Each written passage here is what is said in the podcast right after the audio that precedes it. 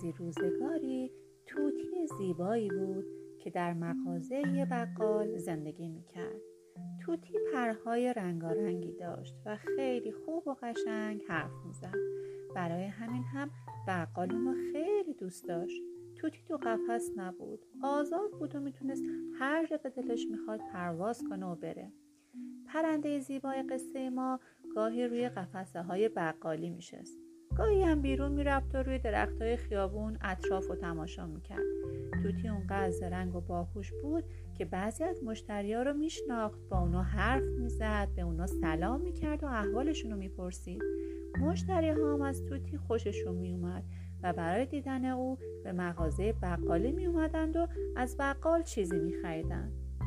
روزها و روزها گذشت تا اینکه روزی از روزها بقال برای خوردن ناهار به خونه رفت. توتی تو مغازه تنها موند. ظهر بود و کوچه و خیابونا خلوت. اصلا کسی به مغازه نیومد تو توتی با اون حرف بزنه و سرگرم بشه.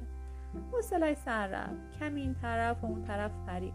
اما این چیزا خستش کرد.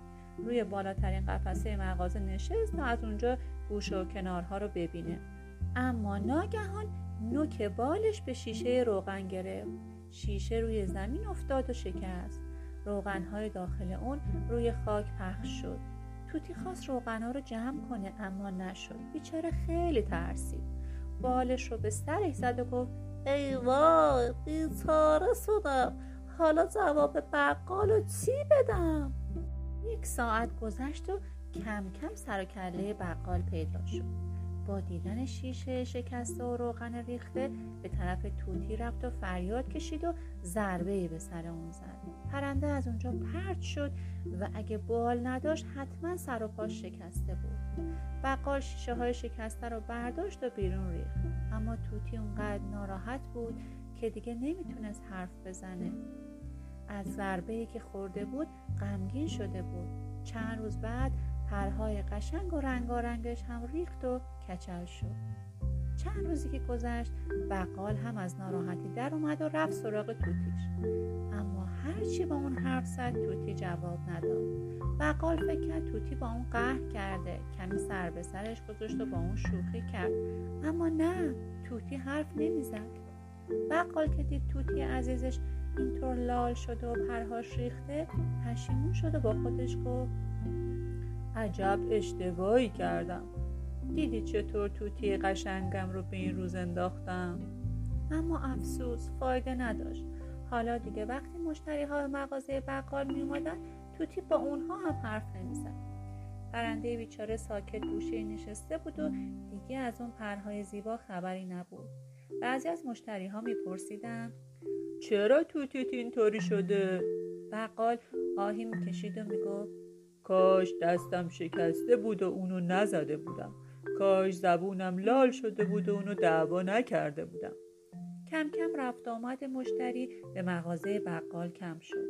خیلی از مشتری ها که به خاطر توتی شیرین زبون و زیبا به اونجا می اومدن دیگه نمی اومدن بقال که دید مغازش از رونق افتاده و مشتریهاش به سراغش نمیان نظر و نیاز کرد تا توتیش خوب بشه. حتی اونو پیش حکیم برد تا اون پرنده زیباش رو درمان کنه.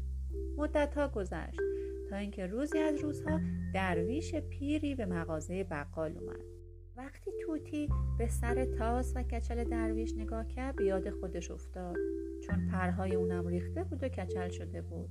انگار کسی مثل خودش رو پیدا کرده بود. فکر کرد همزبونی پیدا کرده.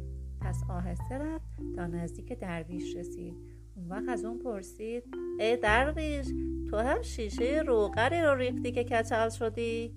بقال که دید توتیش به حرف اومده خوشحال شد و خندید. از خوشحالی به هوا پرید. توتی و برداشت و نوکش و بوسید. به اون گفت توتی عزیزم حرف بزن. باز هم چیزی بگو. اما درویش که از ماجرای توتی و کچل شدنش چیزی نمی‌دونست با تعجب به توتی و بقال نگاه بقال دست درویش رو گرفت اونو به داخل مغازه کشوند و روی یک صندلی نشون و بعد قصه توتی و روی ریختن روغن رو براش تعریف کرد. بقال برای درویش گفت که بعد از شکستن شیشه و ریختن روغن توتی رو دعوا کرده اونو زده. برای همین توتی کچل شده.